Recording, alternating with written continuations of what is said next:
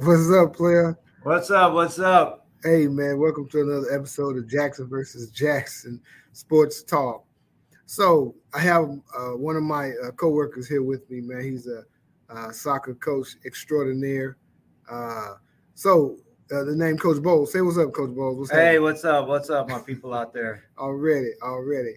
So, uh, let me. We're gonna talk a little Texans talk. I'm, I'm gonna ask you something real quick on Okay. uh, on uh, the, the the running back, uh, Damian Pierce. Man, what what do you think about him? I think he was a discovery last year out of nowhere. He ended up taking over. You got to give the guy the, the chance to do it again this year, but it all depends on the quarterback.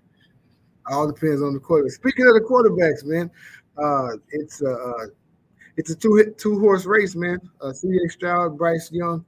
Uh, we'll probably choose the one that Carolina doesn't pick. What would be your choice? I think we can't go wrong with either one. I think you get one of the top two picks, you can't go wrong. One of those two quarterbacks would be good. Honestly, I haven't been researching it since since uh, since the way they played Mills last two years and been just killing me. But yeah, yeah. I'm- anything's better than Mills right now. That's a low bar, but you're right. Anything is better than Mills.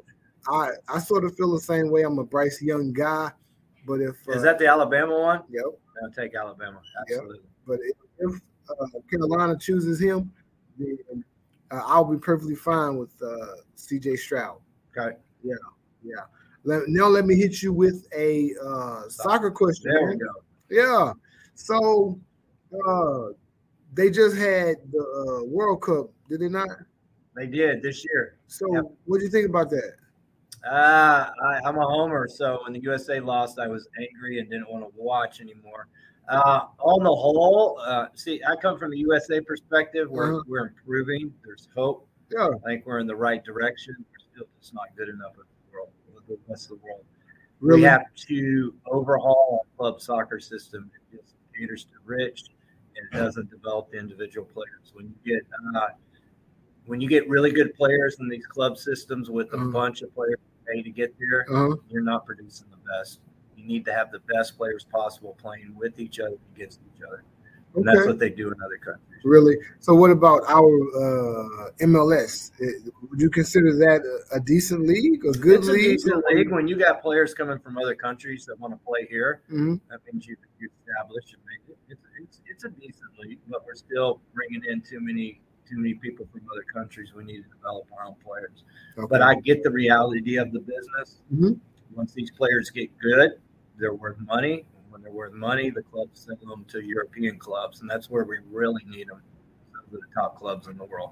they That's the sell them. NBA, the NFL, It's like soccer. it's like slavery. They sell them. So in NBA and NFL, they trade them. They trade them, so they sell. in soccer, they sell They call it selling. They sell their rights. Yeah.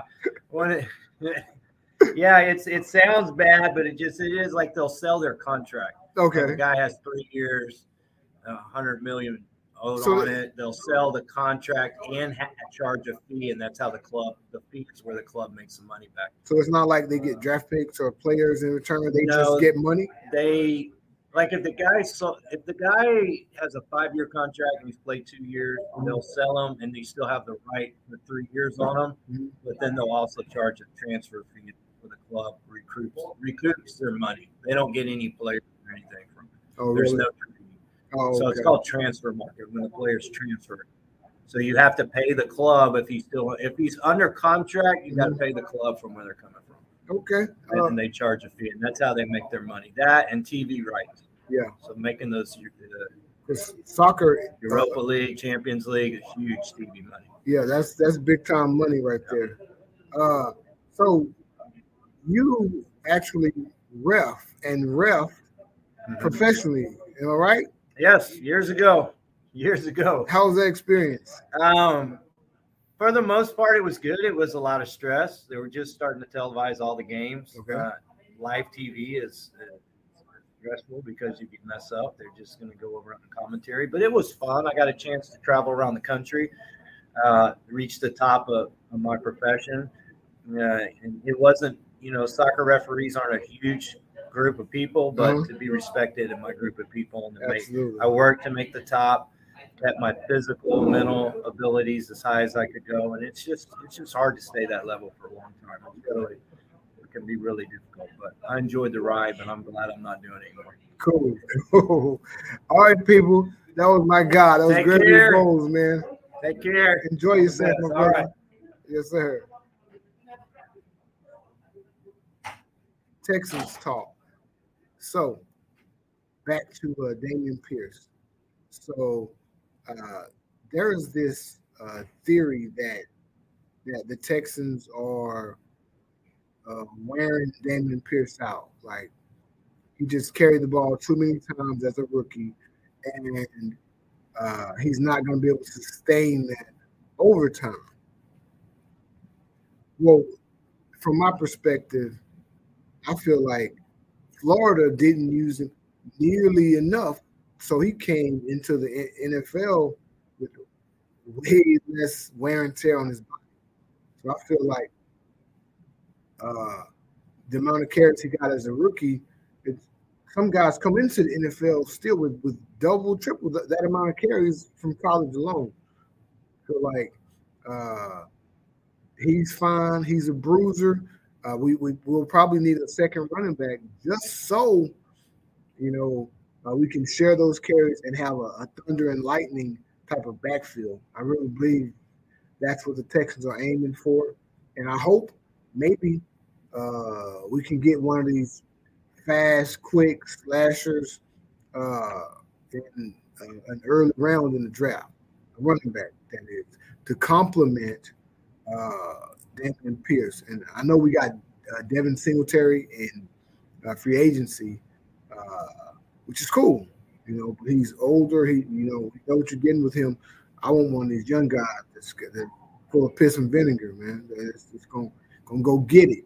You know, uh, but we do need a center, uh, and and we do need a, maybe another interior line. We need some edge guys. I get all that, uh, and you know, the, the, those early picks are going to be premium picks.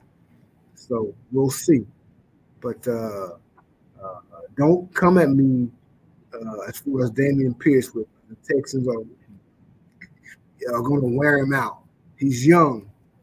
You know, I mean, the nature of the position is you get hit all the time. So you're going to get wore out. Maybe you can, you know, you take the wrong hit with a hundred carries, you can get wore out. Uh, you know, and if you make people miss, you know, 300 carries take you a long way, you know, but Damian Pierce is not that kind of guy. You know, he's a bruiser. So helping him sustain his career, the only way to do that is to get somebody else to maybe, you know, uh, take some of the playing time away. But you need him, you need him. And, you know, we we need uh, Damian to be who Damian is. That's all I want to say about that. Uh, this is Eric Jackson, uh, Eric T. Jackson, uh, with the Jackson versus Jackson Sports uh, podcast. Uh, just bring you a little bit for today. I will come back um, here talking more sports with you guys. Appreciate you guys for listening. Out. Peace.